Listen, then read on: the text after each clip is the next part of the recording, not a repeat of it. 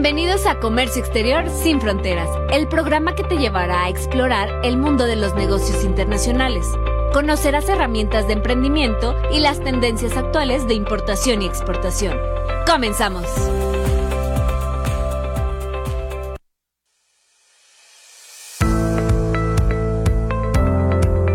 Hola, ¿qué tal? Buenas tardes a todos los que nos están sintonizando, saliendo de la oficina, de la zona industrial.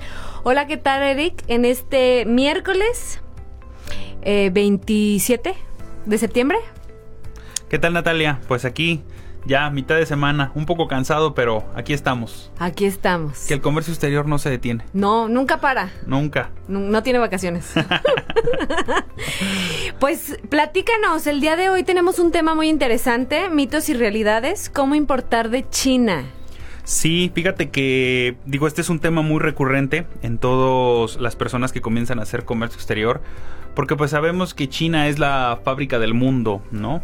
Creo que es importante, lo sabemos coloquialmente, lo hemos escuchado, pero hoy vamos a abordar específicamente de qué forma se hacen estas importaciones en México, qué tenemos que evaluar para que se hagan de forma correcta y cómo podemos analizar o qué tenemos que analizar para que llegue el producto, porque ya existen muchas plataformas que hablaremos de ella, como la más, la más famosa, pues Alibaba.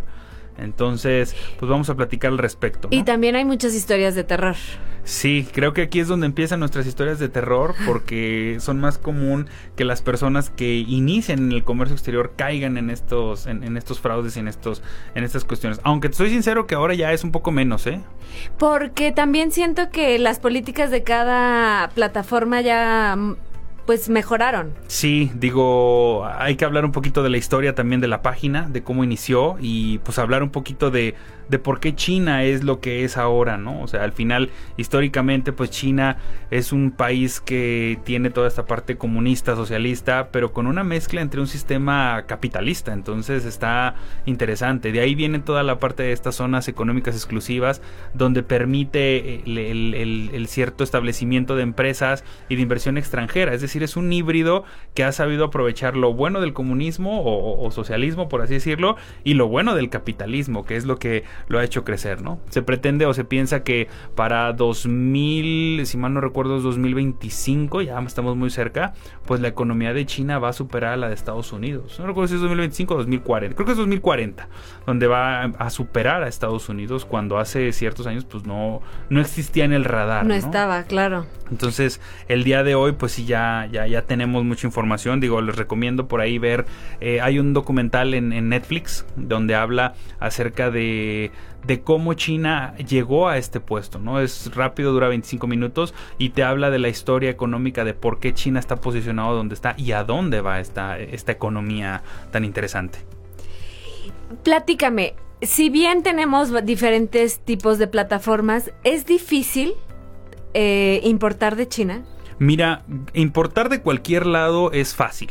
La cuestión aquí es obviamente pues tener todo lo que pues se requiere, ¿no? O sea, por ejemplo, tenemos que investigar el producto, tenemos que investigar acerca de nosotros, de nuestro régimen fiscal, eh, empresa, persona física, que pues eso es lo que nos hace que batallemos un poquito cuando no, no sabemos y, y, y, pues la verdad es que nos dejamos ir por lo que está de moda, ¿no? Oye, pues sabemos que allá en China pues producen todo lo tecnológico, entonces decimos, bueno, voy a importar esto, pues vamos a ver qué es lo que requieres para importar ese tipo de productos, ¿no? Difícil no es, nada más aquí la cuestión es ver para qué lo quieres, cómo lo vas a importar y, qué le vas a hacer al producto, ¿no? Sí, porque también está en esta cuestión de los derechos. Ah, ya lo habíamos hablado eh, el episodio pasado, el miércoles pasado, la cuestión de los derechos eh, y lo delicado que son. Mira, yo creo que aquí una de las cosas más importantes que hay que evaluar antes de, digo, hay que ir por pasos. Lo primero es evaluar a la empresa. Entonces, entrando ya en materia, podemos empezar a platicar de, a ver, ¿qué es lo que quieres hacer? O sea, primero tenemos que evaluar a nuestra empresa y a nuestro producto, son el punto focal. Teniendo en esta cuestión, pues vamos a evaluar, lo que primero hacemos es evaluar el producto. ¿sí? Normalmente si el producto, por ejemplo, es en, en esta cuestión, es para comercialización o es para producción. ¿sí? Cuando normalmente la mayoría de los productos que se traen de allá son para comercialización. Esta parte de comercialización que se refiere, pues que importamos un producto o una cierta cantidad para nosotros venderlos aquí en el mercado nacional. Entonces, lo que tenemos que hacer es ver si nuestro público o, o, nuestra a quien va dirigido el producto es un público en general, ¿sí? es decir, cualquier persona que va pasando por la calle o que va y lo puede comprar, o empresas especializadas. Tenemos que recordar que existen las normas de etiquetado, las normas de etiquetado, que nosotros eh, que existen pero no las vemos. ¿Sí? Porque obviamente a nosotros como consumidor muchas de las veces no nos interesa hasta que algo malo sucede. Vemos en los en, en, la tienda cuando vamos por un refresco, pues vemos ciertos etiquetados. En la comida, que es muy importante, pero todos los productos tienen un etiquetado específico. Específicamente menciona el importado por. Este importado por hace referencia a quién lo importa, obviamente, pero más que nada es importante para saber quién es el responsable en caso de que suceda alguna cuestión. Si compro una televisión de una marca Patito y pues quién lo importó para poder hacer una reclamación formal. Incluso, por ejemplo, en Petco, en, en lugares así, por ejemplo en Sara también, tú llegas, ves las etiquetas y traen el número de pedimento. Es decir, tiene la referencia de dónde se importó, quién lo importó y cómo lo importó.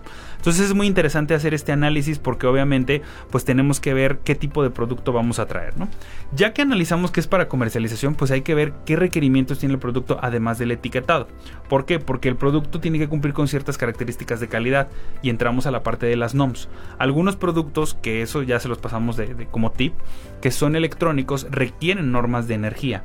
Por ejemplo, ¿para qué son? Para que en caso de que tú conectes la bocina, la televisión o, empieces a cargar el celular no explote. Que hemos escuchado muchas de esas historias que lo conectas, lo dejas conectado en la noche el celular y te explota, ¿no? O traes la batería en la bolsa y lo pones y te explota en, la, en, las piernas, ¿no? Entonces, esta parte de las NOM es para eso. Entonces, ya que vemos toda la parte del producto, pues también tenemos que ver algo de, de pues, obviamente de, de la parte mercadológica, ¿no? El producto que estamos trayendo es porque nosotros lo queremos es decir, ¿pensamos con la cabeza o pensamos con el estómago? Porque luego muchas de las veces he escuchado a muchos clientes que llegan y dicen, es que yo estoy seguro que este producto se va a vender. Ok, ¿cómo sabes que se va a vender? Es que yo lo compraría. Ok, tú lo comprarías, pero eso no necesariamente significa... Pero ¿cuántos más? ¿Cuántos más? Está respaldado tu estudio o es algo, por eso decimos, ¿estás pensando con la cabeza o estás pensando con el estómago? ¿no? porque aparte no es algo fácil, o sea, vamos, eh, vas a invertir dinero. Claro, o sea, tenemos, Tiene que ser redituable. Tenemos que tener en cuenta que en esta parte del producto, pues la forma de importar, pues mientras más importes, pues mejor te sale el, costo, porque se reduce y se prorratea lo que vamos a ver ahorita un poquito más adelante del transporte, ¿no? ¿Qué otra cosa de producto podríamos hablar? Bueno, estamos hablando de la calidad, Estamos hablando de si sí hay una venta, estamos hablando de las normas técnicas y uno de los productos que si estás empezando a importar no recomendamos que lo hagas eh, solo es los alimentos los productos electrónicos y obviamente lo que son toda la parte de productos médicos. Ahorita está el auge mucho por parte de odontólogos, por parte de enfermeras, o enfermeros, por parte de doctores de la importación de productos y aditamentos médicos. Pero recordemos que este tipo de productos tienen que cumplir en ocasiones con dos cosas, permisos de Secretaría de Salud y autorizaciones por parte de la COFEPRIS. Entonces, muchas de las veces llegan los productos y no los pueden importar o no o no no se hace el trámite o el desarrollo correcto, ¿no? Al momento de no cumplir con estos permisos, pues no puedes hacer la importación del producto. Entonces, recordemos que como ya lo habíamos platicado en programas anteriores, tú tienes un cierto tiempo para sacar de, de lo que es de la aduana el producto. Tres días, dos meses, dependiendo del tipo de producto. Entonces, si no lo sacas, pues puedes caer en un abandono, ¿no? Entonces pierdes la mercancía. Un, esa es una de las cosas que no recomendamos. Ahora, los productos tecnológicos son muy interesantes porque hay cosas muy nuevas allá pero el detalle es que obviamente tienen que cumplir con la NOM de seguridad que habíamos platicado. Tienen que venir, certificarse y todo. ¿Qué productos sabemos que requieren NOMs así rápidamente? Lo dijimos los electrónicos. Las llantas, por ejemplo, también requieren cierta norma de calidad, de que no truenen, de que no exploten, de que se tenga esa, esa cuestión de que vaya a durar, porque si no, pues lo que está pasando es que estás trayendo basura a México, ¿no? Claro. Entonces, ese tipo de cosas del producto hay que tener cuidado. También sé, y digo, si me equivoco, por favor, corrígeme, eh, cuestiones de madera, muebles, tienen que tener una NOM y tienen que tener un proceso porque si eh, se introducen al país y tienen algún tipo de plaga, eh, ahí hay un problema. Lo platicábamos en el programa anterior de la parte, por ejemplo, de los perros, que tienen que tener una, un certificado zoosanitario precisamente para garantizar eso. Con la parte de, los, de las cuestiones de embalaje, por ejemplo, en los pallets, que es lo más común, tienen que venir con un tratamiento térmico y con un tratamiento de, de fumigación para evitar que los animales como polillas o como termitas entren al país y puedan afectar lo que es alguna termita diferente que no existe en México y por lo cual los árboles o, cualquier cuestión de madera no está tratada. ¿no? Todo este tipo de situaciones obviamente se revisan en el momento de hacer la importación y si no estamos al pendiente de esto pues nos van a detener los embarques o puede que no lleguen. ¿sí? Entonces ahí empieza la parte. ¿no? En esta parte de los productos ahí entramos a la situación de que ya teniendo nuestro producto que sabemos que vamos a comercializar, por ejemplo, que ya sabemos que tenemos que cumplir con una norma de etiquetado, pero no con una de seguridad. ¿Sí? Que no es un producto que requiera alguna norma adicional, por ejemplo, Cofepris, una NOM de seguridad, estamos del otro lado. Entonces ahí podemos empezar a trabajar en, en, esa parte, ¿no?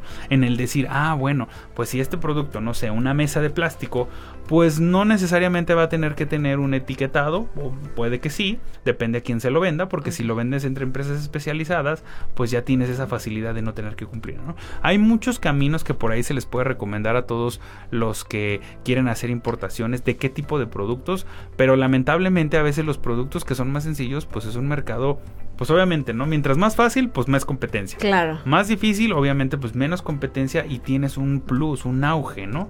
Hemos visto, por ejemplo, digo, tú, lo sabes mejor que yo, lo que es importar ciertos productos tecnológicos, pantallas táctiles, cámaras, televisores especiales, eh, etcétera, que usamos aquí en México y que ya están aquí en México, pero la diferencia en cuanto a precio es abismal, ¿no? Que tal vez alguna pantalla táctil del tamaño de una persona te puede salir puesto aquí en México en 8 mil pesos, pero si tú la cotizas aquí en México te salen 200 mil pesos. Y entonces hablamos que es porque el mercado, obviamente, las personas que están o las empresas que están importando estos productos, pues le pueden poner el margen de ganancia que consideren, ya que tienen pocas, poca competencia. Sí, la competencia es muy poca y tienen margen, más margen de ganancia. Tienen más margen de ganancia. Entonces ahí está esa parte, ¿no? O luego sucede. Otra de las cosas que se pueden recomendar en esta parte de los productos es que hay productos que son sencillos y que podemos importar. Por ejemplo, todo lo que es para publicidad, playeras, termos, todo eso es lo más sencillo que hay para poder importar. Los kits. Los kits, exactamente. Y están muy baratos en, en, la región de China. Entonces, muchas de las empresas dicen, bueno, pues es que nada más voy a comprar cierta cantidad, ¿no? Entonces, pues voy aquí a un mercado nacional, lo compro y entonces ya me hago de estos productos, ¿sí? A un precio mayor pero por el mismo precio puedes conseguir más cantidad o incluso productos diferentes que no son tan comunes y que puedes traer aquí a, México. Claro, que pueden ser un gancho perfecto para la publicidad de tu negocio. Exactamente. Entonces, esto, e, esta parte del producto que yo creo que es para nuestro primer bloque, estamos hablando de que tenemos que evaluar el producto, tenemos que evaluar la demanda y tenemos que evaluar dónde está la oferta. ¿sí? ¿Cómo lo vamos a ofertar? Porque si no hay demanda y tenemos mucha oferta, pues ya, ya nuestro producto. Tuve algunos casos de algunos clientes, por ejemplo, que traían algún producto pensado con el estómago y se les quedaban por años. Por años. Entonces toda la, inversión la pérdida de dinero es monumental. Exactamente. Pero bueno, ahorita que regresemos del corte, eh, quiero que me platiques de los proveedores. ¿Cómo puedo encontrar mi proveedor ideal? Claro que sí. Pero eh, vamos a corte y regresamos. Bueno, Eric, para dar continuidad al, tema del día de hoy, eh, necesitamos analizar el producto y qué tan conveniente es para mi empresa. Ya teniendo este estudio, ¿cómo encuentro mi proveedor ideal? No, todavía no, Natalia. Ay, ¿por qué? No, todavía no. O sea, hay pasos antes que tenemos que hacer. A ver, platícame. El, el primero es el producto. Ya tenemos todo, lo dijiste bien. Ahora vamos por el segundo. Eh, la forma de importarlo. Ok. Por ejemplo, ¿cómo lo quieres importar? Vamos a platicar tú y yo. A ver, ¿Persona física o persona moral? Persona física. Ok. ¿Lo quieres importar como persona física? Es, es, relativamente fácil, pero comercialmente complicado. Vamos a hablar a detalle. Por ejemplo, recuerden todos nuestros, nuestros radioescuchas eh, que todas las dudas que tengan las pueden hacer saber. Digo, estamos aquí abiertos a, preguntas que tengan en estos momentos. Y nos pueden mandar mensajes, nos pueden mandar correo, lo que necesiten. Porque vamos a empezar ya con el tema específico de, de las personas físicas. Como persona física, para poder importar y como cualquier importador, tienes que estar de alta en un Padrón General de Importadores. Este padrón general de importadores lo que permite es, es un requisito para todos, que obviamente lo que se trata es de decirle al SAT, ¿sabes qué? Yo voy a importar. Te tienen un registro y te tiene ubicado para permitirte hacer estos tipos de pedimentos y obviamente darte de alta con un agente donal. El agente donal en comercio exterior es como un notario, vamos a verlo como una figura así, que le da fe o que te ayuda a poder tramitar los pedimentos porque normalmente no los podemos tramitar nosotros. Sí hay un mecanismo para tramitarlo nosotros, pero tenemos que tener la infraestructura necesaria y es muy costoso. Costoso, tedioso, tardado. Entonces lo que mejor se hace es contratar un agente donal que te da una tarifa por sus servicios y genera estos pedimentos. Entonces, al momento de que te das de alta en el patrón de importadores, pasa que, que obviamente tienes que elegir un agente aduanal. Y en el momento en que eliges un agente aduanal, pues bueno, comienzas a trabajar con él. Se escucha muy sencillo, pero el problema comercial viene donde? Que la mayoría de los agentes aduanales no quieren trabajar con personas físicas. Recordemos que, como en ciertos temas, se pide que sean eh, cuestiones de empresas. Pongamos un ejemplo. Normalmente para tener cuentas en dólares, las personas físicas no, se, no podemos tener cuentas en dólares. Rara, rara es la institución que las permite. Pero sí permite a las personas morales tener este tipo de cuentas en dólares. Es algo similar los agentes aduanales no quieren trabajar con personas físicas porque obviamente no tienen la garantía de que se va a hacer las cosas de forma correcta, que se pueden desaparecer rápido, eh, que pueden hacer algo que afecte. Y recordemos que los agentes aduanales son responsables solidarios sobre las contribuciones que no se paguen por parte del importador. Es decir, que si llega un crédito fiscal, le pueden cancelar la patente a un agente aduanal. Entonces es como si cancelaran la notaría, por así decirlo. O sea, es complicado. Es complicado. Y entonces viene nuestra parte comercial. Los pocos agentes aduanales que quieren trabajar con personas físicas, pues obviamente al saber que es un riesgo, pues van a cobrar un poco más. Claro. Entonces, si tenemos, por ejemplo, 100 agentes aduanales, 100 ofertas, pongo un número al azar, pues tal vez solamente 10, 7 van a querer trabajar con una persona física. Entonces al momento de apoyarlos en las cotizaciones y decirle, mira, vamos a hacer esto, vamos a hacerlo de esta forma, pues no sé, un, honorario bajo podría ser unos 4 mil pesos, 3 mil pesos, ¿no? De, un, de un agente aduanal normal. Este agente aduanal te puede cobrar 25. ¿Sí? Y entonces dices, oye, pues me sale más caro que mi producto. Muchísimo. Exactamente. Y estoy yéndome un poco exagerado, pero luego eh, he visto tarifas de este tipo, ¿no? Donde obviamente aprovechando que la mayoría de los agentes no trabajan con personas físicas, pues hacen este tipo de, estrategias, ¿no? Posteriormente a eso, que ya entraremos ahorita a hablar en el, bloque de, transportes, pues lo pasa lo mismo con los transportistas. Por ejemplo, los transportistas internacionales, si queremos traer un flete internacional, sucede lo mismo. Prefieren trabajar con personas morales que con personas físicas, a menos de que tengan un volumen interesante. Y es donde comienza a complicarse, ¿no?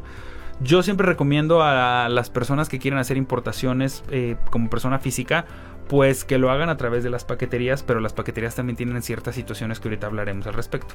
Por lo tanto, yo recomiendo que se cree una empresa. Además de que evitas este tipo de cuestiones comerciales, lo que sucede también, pues es que obviamente, eh, pues proteges tu patrimonio pasa cualquier cosa, pues no te van a quitar tus cosas, van sobre el patrimonio de la empresa. Y muchas empresas o muchas personas le tienen miedo a las empresas. No, es que es muy caro, es muy difícil. Recuerden que hacer una empresa es muy sencillo. Digo, al final es ir a la notaría, pedir que te haga una empresa, tener el objeto social, asesorarte un poco y no pasa mayores, ¿no? Siempre tenemos un contador como persona física, es el mismo contador que te va a hacer como persona moral. Y nos permite tener ciertos lineamientos. En caso de que ustedes usen la empresa, creen la empresa, generen estos padrones y después de eso ustedes no lo quieren usar pueden dejarla suspendida y tenerla en stand-by por si en algún momento pues requieren algo adicional. Ahora, por ejemplo, eh, el padrón de importadores, ¿tengo que tener constante actividad o puedo hacer una un movimiento, una importación y dejo de hacerlo? Mira, normalmente, históricamente se hablaba en las reglas de comercio que si tú en un año no, hacías una importación, pues se bloqueaba la, la, la, empresa, ¿no? Te, daban de baja. Sí. sí. Es probable que pueda suceder, ya no viene dentro de las causales, pero normalmente lo hacen como para, oye, pues ¿para qué lo tienes? Si el SAT dice, te la voy a, te la voy a dar de baja ahorita, si al final, no sé, o sea, tú no estás haciendo importaciones, entonces es como un seguro para ti, para mí, para todos. Que un día una agente aduanal use, use el RFC que le diste y hace un pedimento y tú no te das cuenta porque no estás haciendo, pues yo todos voy sobre ti. Claro. Entonces la bloquea. Pero las causas más comunes para bloquear estos, estos registros de padrones es no estar al corriente de tus obligaciones fiscales, es decir, no tener opinión positiva, en ese momento te bloquea. Como pasa con los sellos digitales. Tener créditos en firme que no has pagado, no estar localizado, no tener los buzones tributarios validados con medios de contacto. Entonces es complicado que te den de baja y que tengas que... Ahora, la baja es muy sencilla. Haces el proceso de reactivación y si todo está correcto, en un día estás dado de alta. Ok, ahora, eh, les recuerdo a todos los que nos están escuchando, nosotros tenemos un programa que se llama Export Trade. Todo esto que nos estás diciendo, Eric, todo los asesoramos en este programa. Por favor, escríbanos al WhatsApp 44 44 43 76 25 o sigan en, síganos en nuestras redes sociales y escríbanos para poderlos asesorar correctamente. Porque si bien eh, nos da ah, un poco de temor la cuestión de hacernos eh, personas morales, también tenemos que ver las ganancias. Claro. Ahora recordemos que las personas físicas y personas morales tributan de forma distinta. También eso es lo que nos puede afectar y nos puede fallar en cuanto a la forma en que hacemos esta planeación fiscal. Ahora, el hecho de recomendarles tener una persona moral pues facilita ciertas cosas, incluso créditos, garantías, muchas cosas que normalmente como persona física nos cierran precisamente porque se está acostumbrado más a la parte de la empresa. Pero eh, con esto no, no, decimos que sea una obligación. Se pueden hacer de otras formas y vamos a platicar de ellos. Una de las preguntas que me hacías es, ¿cómo encuentro mi proveedor ideal? ¿Va? Entonces, nosotros podemos elegir, ¿sí? Es decir, ya que tenemos la empresa o que queremos empezar como una persona, podemos elegir no usar una persona, sino que utilizar una comercializadora. La comercializadora como tal es una empresa a la que tú le vas a pagar. ¿Para qué? Para que haga la importación. ¿sí? Es decir, tú le compras el producto, por así decirlo. Buscas a un intermediario que pueda hacer esta importación y lo pueda, te lo pueda vender en mercado nacional pasa lo mismo. La única situación es que te va a cobrar un porcentaje sobre el valor de eso porque es una ganancia de lo que va a hacer por toda esa gestión. Entonces hay formas de solucionar esta situación y de conseguir el producto sin ningún problema. Y en la parte de la empresa, pues bueno, ya sería un poquito más sencillo. Entrando en materia con la parte de los proveedores, pues bueno, platicábamos acerca de las de las de lo que son las plataformas electrónicas. Alibaba, AliExpress. Vamos a hablar mm, un poquito de Alibaba. La plataforma cuando empezó hace algunos años que yo la comencé a conocer fue por ahí de 2007. Recuerdo muy bien que el problema que teníamos ahí sí teníamos muchos problemas de terror, porque para las compras todo lo tenías que hacer a través de eh, por fuera, porque normalmente hacerlo por la plataforma era muy costoso e incluso no tenía mecanismos de seguridad, etcétera, ¿no? Y al momento de que empezabas a comprar por fuera, pues te arriesgas a que obviamente pues alguien pueda hacerte esas historias de terror de que no está garantizado el pago. Al día de hoy, Alibaba ya tiene sus propios mecanismos donde tiene eh, garantías de pago. Es decir, tú pagas y te garantiza que el proveedor y el pago son correctos y hay un flujo muy correcto de cómo llegan todos estos productos. Normalmente nosotros les recomendamos, sí, utilizar esas plataformas, pero hacerse de más elementos. Por ejemplo, marcar a las cámaras, a las cámaras de comercio, marcar correos para ver en China si existe la empresa. Digo, lo ideal y lo, lo que antes se hacía históricamente, pues era ir directamente allá, pero bueno, pues si voy a China, pues me la paso de, turista también, ¿verdad? Claro. Entonces está complicado estar yendo para ver cada proveedor que estoy buscando, pero es lo más correcto. Si no, puedes contratar ciertas empresas que te hacen ciertos estudios y analizan si la empresa si es, si es real, si existe. Tú tienes que buscar si la página, otros medios de contacto, ubicar, no quedarte solo con lo, lo, que primero te llega, ¿no? Yo recuerdo mucho cuando daba clases que mis alumnos cuando les pedía algún trabajo, pues a veces ni querían batallar. Ponían en Google la palabra, no sé, prácticas desleales como exterior y lo primero lo copiaban y lo pegaban.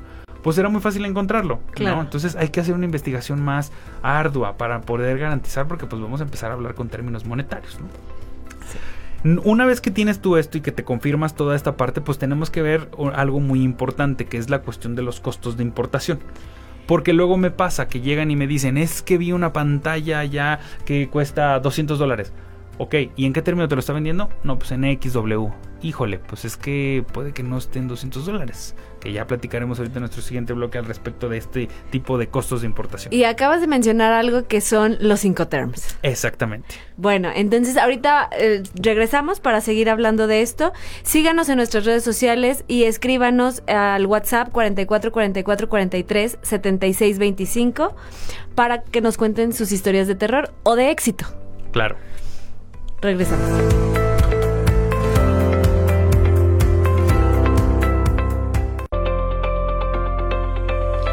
En un momento más, regresamos a Comercio Exterior sin Fronteras con toda la información del comercio internacional.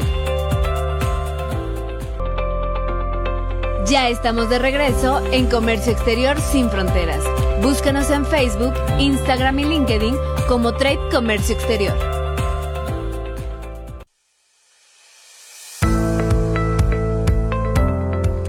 A ver, síguenos eh, platicando sobre este tema, Eric, porque nos habíamos quedado en que nos habías mencionado los cinco terms. A ver, Natalia, ¿qué significan cinco terms? Los cinco terms son unos términos. son, términos, sí, claro. ¿Sí? Para eh, determinar el precio de transportación de un producto, ¿no? Sí. Puede ser el FOB, puede ser el... Exactamente, las siglas específicamente son los términos internacionales del comercio, International Commercial Terms. Entonces, en esta parte hablamos de términos de facturación, ¿va? Y vamos a, a platicar un poco de ellos. Los principales que tenemos son XW, que es X-Works, tenemos lo que es un FOF, Free On Board. Tenemos un CIF, Cost Insurance and Free. Y tenemos un DDP, Delivery Duty Pay. Tenemos también lo que es un DAP, Delivery at Place. Y vamos a platicar un poco de estos. El Incoterm Word significa que, vamos a suponer, tú eres el comprador, Natalia, y a todos los que nos escuchan ustedes son los compradores, yo soy el vendedor, vamos a ponerlo así, y yo les vendo a ustedes en XWord. En XWord como tal, yo lo que estoy haciendo es puesto en mi fábrica es decir, el costo. Entonces vamos a poner el ejemplo de la pantalla. Yo te vendo una pantalla en 100 dólares. Una pantalla de 90 pulgadas. 100 dólares, que estamos hablando que son 1700 pesos, pero en X-Word. Esto significa que tú tienes que venir hasta China para llevarte la pantalla. Exactamente. Entonces ahí se pone complicado porque y ahí no me no tengo transporte, no tengo seguro, yo me las arreglo. Tendrías que apagarlo tú por aparte y coordinar conmigo y con tu transportista que venga a recoger la pantalla o vente tú. ¿sí? Entonces ahí empieza el problema, por eso la confusión. Después dicen, oye, pues está bien barata. Sí, claro, porque tienes que ir por ella. Oye, pop, bueno, pues ahora ya no te la vendo en 100 dólares, te la vendo, no sé, en 200 dólares, 250. Aumenta el precio por las exportaciones y todo. Oye, ¿qué significa FOB? FOB significa puesto encima del buque. En el momento en el que cruza el buque para que se cargue tu contenedor o tu pantalla, por así decirlo, ahí empieza tu responsabilidad, porque tenemos que entender que los terms no solamente delimitan quién paga qué cosa, sino quién es el responsable de qué cuestión. En el término free on board, que significa puesto en el buque, lo que sucede es que si durante el movimiento de mi fábrica al puerto de salida de China le pasa algo a la mercancía, yo soy responsable. Entonces yo te la tengo que reponer o te la tengo que pagar. Pero si pasa que sube en la pantalla, cruza la, línea del buque y baja en la pantalla, pues ¿qué sucede? Eh, pues si pega y cae adentro del buque es responsabilidad tuya. Si cae afuera del buque es responsabilidad mía. Entonces están muy bien delimitados. En el momento en que cruza la borda, ya es responsabilidad tuya. Entonces hay que tener cuidado con esto. El CIF, que es Cost Insurance and Free, como su, su, su, dice, costo, seguro y flete. Costo seguro y flete significa que yo te la voy a vender ya no en 250 como un FOB, te la vendo en 500. Ya incluye el transporte internacional. ¿Sí? Entonces ese transporte internacional ya va por mi cuenta. Entonces si durante el transcurso del barco se cae, se hunde, explota, se destruye, yo ya obviamente ya incluí un seguro. Entonces el seguro te paga a ti tu mercancía sin ningún problema. Cuando hablamos de DAP significa puesto en lugar convenido. ¿Sí? Vamos a suponer que el puesto en lugar convenido es en, lo estamos importando por Manzanillo, supongamos, puesto, no sé, en Querétaro, por así decirlo. Y estamos nosotros en San Luis, ¿no? La ruta llega hasta allá. Bueno, pues yo te lo pongo allá. Tú tienes que ir por él, ¿no? Pero ya te incluyo en, en, esta parte el transporte, no los impuestos. Los impuestos los tienes que pagar tú y la importación la tienes que hacer tú. ¿sí? Cuando hablamos ya de un DDP, que es Delivery Duty Pay, es puesto en el lugar convenido, pagado con todo, yo te lo entrego en tus manos. El ideal. Exactamente. El ideal específico, y ahorita te digo por qué ese es muy peligroso. Y en DDP, pues yo pago todo, ¿no? Entonces, en vez de venderte en 500 con CIF y en, y en 1000 con DAP, pues ahora te vendo en, no sé, 2000 con DDP porque pago los impuestos, ¿no? Entonces, ahora sí ya la pantalla, pues no sé si te siga siendo redituable. Y comenzamos a ver la diferencia. Es peligroso DDP porque obviamente el vendedor conlleva toda la responsabilidad, pero estamos acostumbrados a hacerlo así. ¿Y por qué es peligroso? Porque cuando los emprendedores comienzan a vender, están acostumbrados a vender en el mercado nacional. Y llega un cliente internacional y quieren vender DDP. Dicen, ¿cómo lo voy a llevar a Estados Unidos? Me lo están pidiendo de Texas. Entonces, ¿cómo le hago para exportarlo? Para llevarlo hasta Texas, para cruzarlo, para importarlo allá en Texas. Dices, no es necesario que lo hagas. O sea, aquí la cuestión es que tú puedes poner el término de comercio que a ti más te convenga. Porque estamos acostumbrados, la gente que hace comercio exterior está acostumbrada a eso. ¿Sí? Que al final es como, oye, si, una persona de comercio le dice, no, precio FOB, ah, ok, tengo que, yo tengo que pagar estas cosas. Tú comparas con precios FOB y ves si estás dentro del mercado. O puede que estés fuera de mercado. ¿Sí? Entonces ahí empieza esta parte del término de facturación, ¿no? Tienen que tener en cuenta al momento de cotizar los términos de facturación. En la mayoría de las, de, las cuestiones en Alibaba ya viene eso incluido, ¿sí? Los precios ya incluyen el envío, pero hay algunos que no, y es donde empezamos a tener el problema. Ahora, yo les puedo decir a todos los que nos escuchan que en el momento en el que busquen un proveedor en Alibaba y vean que les está incluyendo todo, aguas. O sea, puede ser que ustedes están pagando de más, aunque esté barato. Porque obviamente lo que está sucediendo pues es que el proveedor pues te está inflando los costos y pero te lo está poniendo en México. Puede ser que tú digas, ah, pues me sigue siendo barato, sencillo, adelante, pero ya en un volumen interesante pues puede ser problemático. Y, bien, y empezamos con el problema también de este tipo de términos. Cuando el proveedor te pone en México, por ejemplo en San Luis Potosí, y te pone cierta cantidad que tú lo ves muy barato, puede ser que te esté pagando lo peor de lo peor. No el producto, pero por ejemplo, un seguro muy malo. Que te esté pagando un flete muy malo. Que él lo he visto muchas veces. Muchas de las veces mis clientes llegan y me dicen, coticé en China y me pusieron el precio FOB en 1800 dólares. Ok. Y el precio SIF en 1900 dólares. Le digo, esto es imposible. O sea, 100 dólares un transporte internacional de barco con un contenedor. Y estamos hablando de contenedores. Dices, no, esto no puede ser. No, pero es que me sale muy barato. Sí, te va a salir más barato, pero cuando llegues aquí vas a tener problemas. ¿Qué problemas? Llega el contenedor y normalmente las navieras, las navieras piden un, una garantía del contenedor, porque te van a prestar el contenedor para que te lo traigas a San Luis Potosí y entonces tienes que dar mil dólares, aproximadamente mil quinientos, mil ochocientos, dos mil dólares dependiendo de la, de la naviera para garantizar que el contenedor está correcto. Ya que entregas el contenedor vacío, sin golpes, rayaduras eh, y limpio, porque lo tienes que entregar limpio, en ese momento comienzas tu trámite para que te devuelvan. No es que te lo devuelvan. Te puede tardar un mes, dos meses, tres meses. Entonces, tú obviamente pagaste más por la garantía que por la parte del contenedor, ¿no? Te descapitalizas.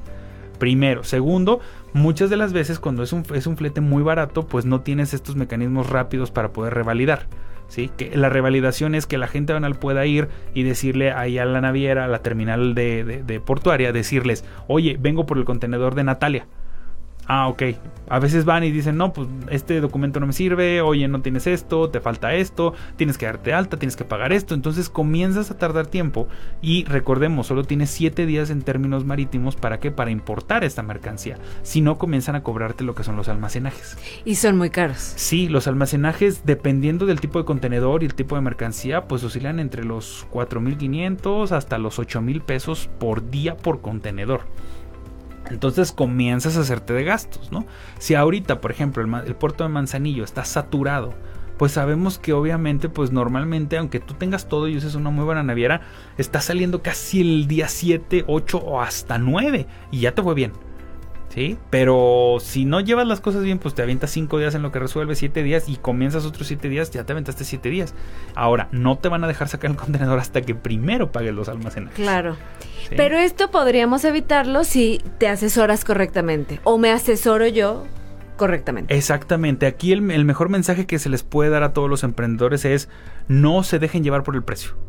O sea, sí es un punto focal, pero tenemos que ver que en comercio exterior hay otros elementos que conllevan al precio. ¿Sí? Y es donde empezamos a hablar acerca de qué tipo de transporte vamos a utilizar, transporte marítimo, transporte terrestre, transporte aéreo, y entonces pues comenzamos a ver que es una situación un poquito más complicada de lo que se pensaba, ¿no? O sea, creo que aquí una de las mejores recomendaciones es vean el precio sí, pero vean en qué término viene. Vean en qué término viene, qué condiciones tiene, cuánta cantidad de productos podemos importar, por qué lo podemos hacer así y, pues de qué forma eh, pues podemos mitigar el riesgo, ¿no? Eh, insisto, muchas de las veces las condiciones que dan las empresas chinas son buenas, claro pero tú tendrás que tener un equipo muy experimentado para que para que cuando llegue aquí puedas resolver todos esos problemas. Recordemos que el tránsito te da cierta cantidad de tiempo que te permite realizar, oye, te pago ya desde antes la garantía, dime si es un BL Telex o un BL de documental, que lo platicaremos más adelante qué tipo de documentos son, ciertos elementos que la gente dice, "Oye, pero pues es que yo nada más lo compré y se supone que me iba a llegar." No, recordemos que no es tan sencillo. Y de hecho tengo una historia de terror que me contaron una vez. Eh, eh, pidieron por AliExpress una cantidad muy importante de cierto producto. Llega el contenedor a la aduana, no recuerdo cuál. El punto es que dijo, pues, ¿y luego yo qué hago? se comunicaron con esta persona y le dijeron, saque su mercancía. Y él dijo, no, es que no tengo el dinero para pagar todo lo que viene. O sea, yo no sabía, yo nada más me metí a la página, compré emocionado para traer y poder vender aquí. Y tuvo pérdida. O sea, hizo la, la mercancía, pues sí, en abandono. Y ahí es cuando entra una historia de terror, porque él decía, yo ya no quiero volver a tener esta experiencia porque es mucho dinero. Claro, Claro que es mucho dinero porque no te asesoraste, no llevaste un buen acompañamiento o no te acercaste a una comercializadora, que a lo mejor hubiera sido la opción más pertinente para este inicio que quería hacer. Claro, mira, cuando el tema es cuestión de dinero, eh, digo, se escucha decirlo que es fácil, ¿verdad? porque puedes pedir prestado, hipotecas algo, no lo sé. Consigues el dinero para poder sacar tu mercancía y sabes que la vas a poder vender. Tal vez le vas a perder, pero no le pierdes todo. El tema aquí es que cuando hay regulaciones y restricciones arancelarias, ya. Ahí sí ya, es un problema enorme.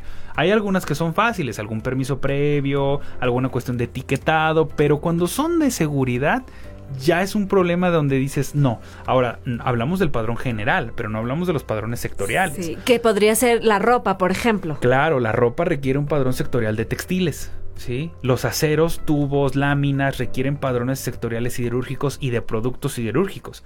¿Por qué? Porque son productos que el gobierno mexicano toma como más especializados. Entonces en esta cuestión de especializados los cuida mucho más.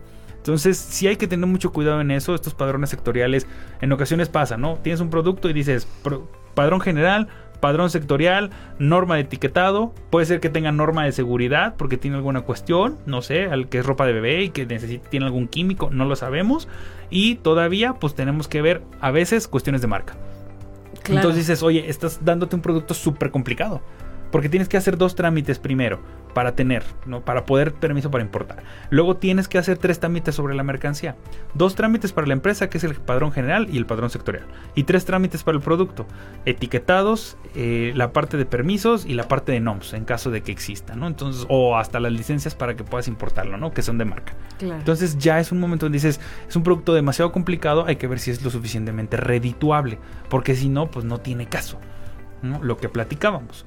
Y pues platicaremos un poco más adelante de la parte de, eh, pues cómo hacerlo de forma correcta, ¿no? Claro. Eh, recuerden a todos los que nos están escuchando, acérquense a nosotros. Tenemos un programa que se llama Export Trade, donde los acompañamos, asesoramos en toda esta importación eh, de China. Síganos en nuestras redes sociales y regresamos del corte.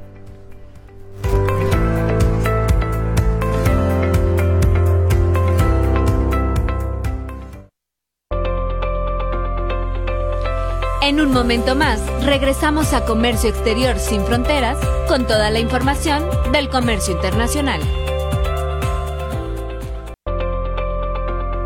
Ya estamos de regreso en Comercio Exterior sin Fronteras. Búscanos en Facebook, Instagram y LinkedIn como Trade Comercio Exterior.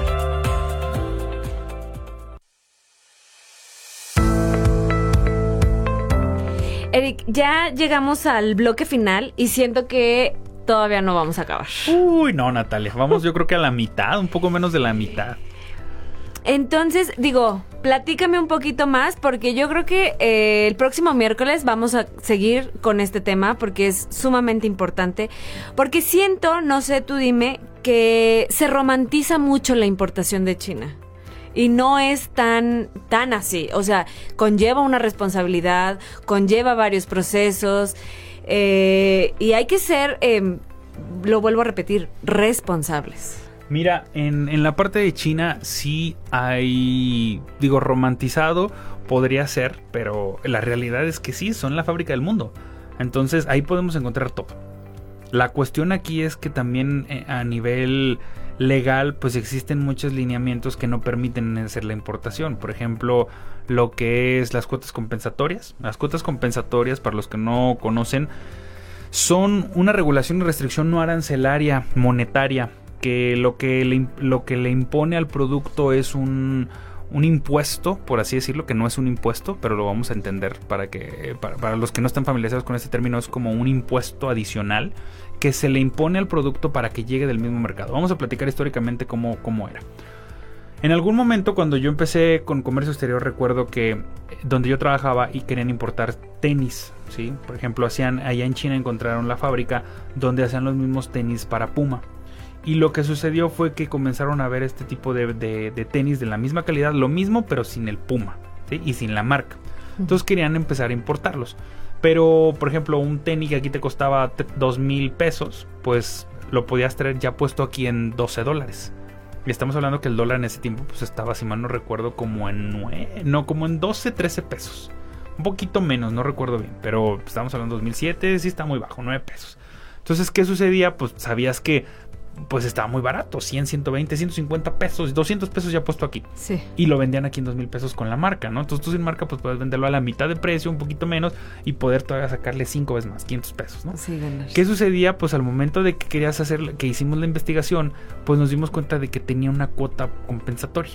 Y la cuota compensatoria era ridícula, de mil por ciento. Entonces imagínate, si tu, si tu tenis estaba en 200 pesos, pues tú tenías que cobrarle un impuesto adicional que tenías que pagar al gobierno mexicano del mil por ciento. O sea, Claro. ni siquiera el 100% que son 200 pesos, sino el, el 1000%, ¿no? Ajá. O sea, entonces era ridículo, ¿no? O sea, decías, no, pues me sale, me sale igual de caro o más caro que, pues, que el original. claro. Entonces, pues se evitaba esa parte, ¿no? Entonces estas cuotas son hechas para eso. Actualmente existen cuotas compensatorias, sí, pero ahora ya tienen una regulación un poco más específica. Tenemos que recordar que en esos años, pues China estaba peleando por entrar a la Organización Mundial de Comercio.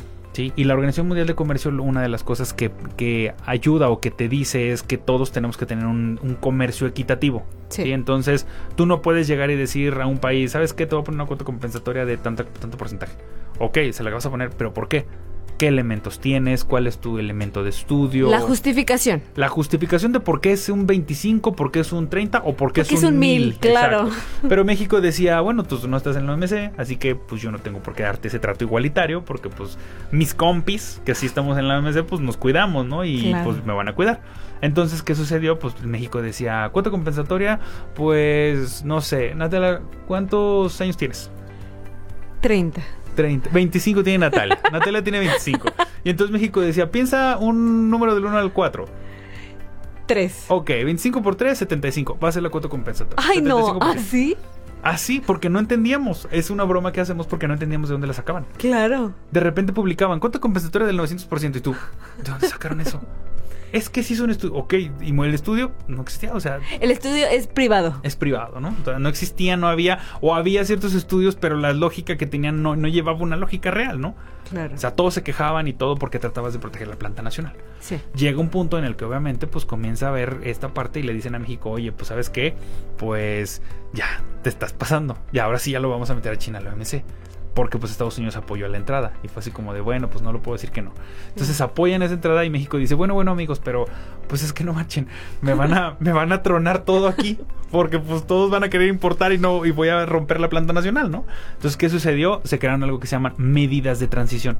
Entonces estas medidas de transición eran paulatinas. Bueno ya no le pongas la cuota del mil por ciento ponle una cuota que sea acorde un 80% y durante tanta cantidad de años se va a ir bajando paulatinamente para que tus productores nacionales puedan volverse competitivos.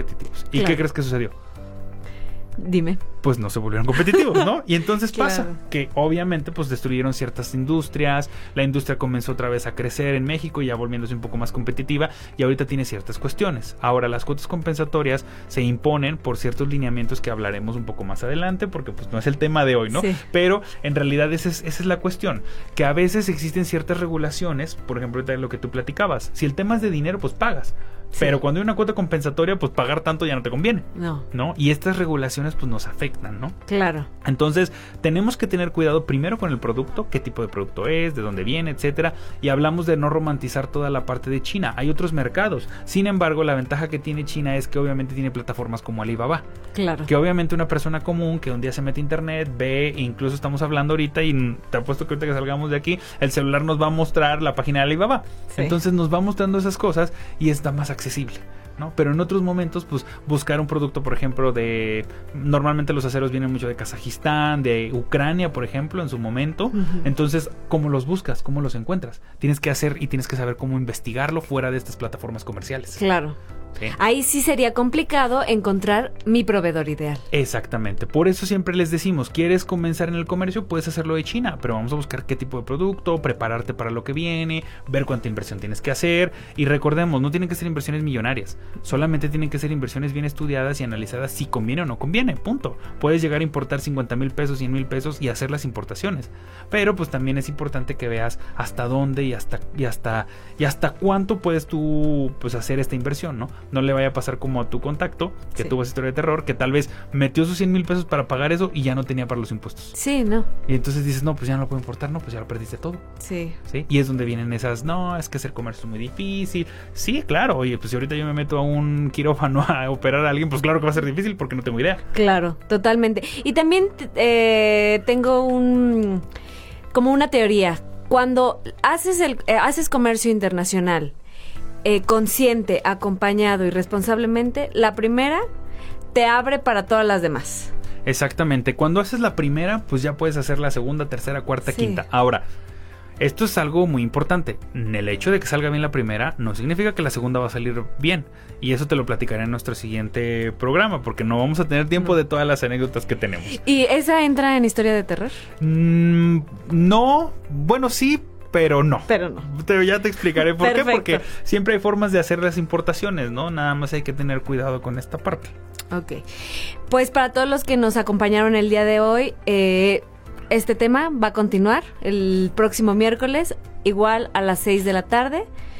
Y eh, síganos en nuestras redes sociales, escríbanos 4444 43 76 25 eh, si quieren importar, si tienen esta incertidumbre, acérquense, nosotros los eh, eh, asesoramos, tenemos una reunión para revisar qué es la idea que tienen y poder llevar a buen término la idea que tengan. Y muy importante, recordemos, muchas de las veces no tenemos en este momento la idea de importar, exportar, ¿no? Pero en algún momento puede llegar y siempre es bueno saber algo o con quién acudir. ¿No? Y nosotros siempre les decimos, claro, nosotros estamos a sus órdenes, pero aquí la cuestión es que ustedes se asesoren. Lo importante es que conozcan, porque recordemos, el comercio exterior es para todo y ustedes lo pueden realizar, pueden continuar con todas las cuestiones que ustedes requieren y, y, obviamente hacerlo bien, ¿no? Que le pierdan el miedo. Recordemos, hacerlo por primera vez, lo dijo ahorita Natalia, es complicado, pero una vez que sale la primera, podemos seguir adelante. Y las cuestiones que vengan más adelante, comiencen. Yo siempre digo, en comercio exterior, en logística, tienes que tener estómago de hierro. ¿Por qué? Porque no sabes, como dicen, de qué, en dónde vas a brincar la liebre y tienes que agarrarla. Tienes que estar listo, tienes que estar preparado, ¿no? Pero con el conocimiento de que, de que si estás asesorado, si estás acompañado, vas a tener esa oportunidad de poder responder a, a las necesidades o a las cuestiones que se te presenten durante el proceso de despacho. Sí, claro, y aparte también siento que te da seguridad el sentirte eh, informado, el sentirte acompañado, porque pues no lo haces a ciegas. Sí, mira, normalmente yo creo que una de las cosas que tenemos más pues es de... A veces llegan los clientes y, ya saben hacer el proceso y ya entienden pero pues siempre es bueno pues sentirse apoyado, ¿no? Es como cuando uno va por primera vez a sacar la ficha de la escuela o a jugar fútbol o algo, de que estás chico y pues va el papá, no hace nada. Pero ahí lo, ay, me está viendo, ahí está. O sea, sé que si algo me pasa voy a estar. Y esa es la idea, ¿no? De que tú te puedas sentir seguro, de que obviamente se te puede explicar y que se te explique, como dicen, como peras y con peras y manzanas, de qué se está cobrando, qué se está diciendo, porque luego llega la cuenta de gastos de la gente banal y te dicen, ¿qué es esto? ¿Por qué me están cobrando esto? Ah, pues es que es el gasto normal. Oye, pero es que está muy caro. No, de hecho está barato.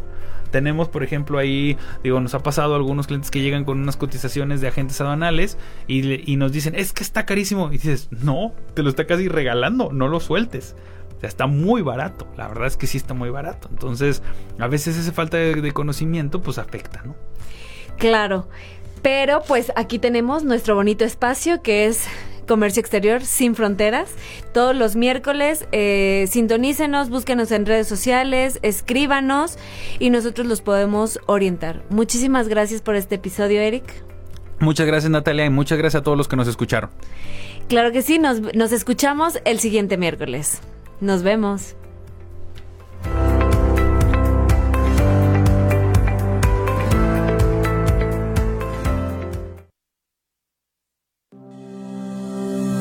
Esto fue todo por hoy en nuestro programa Comercio Exterior sin Fronteras.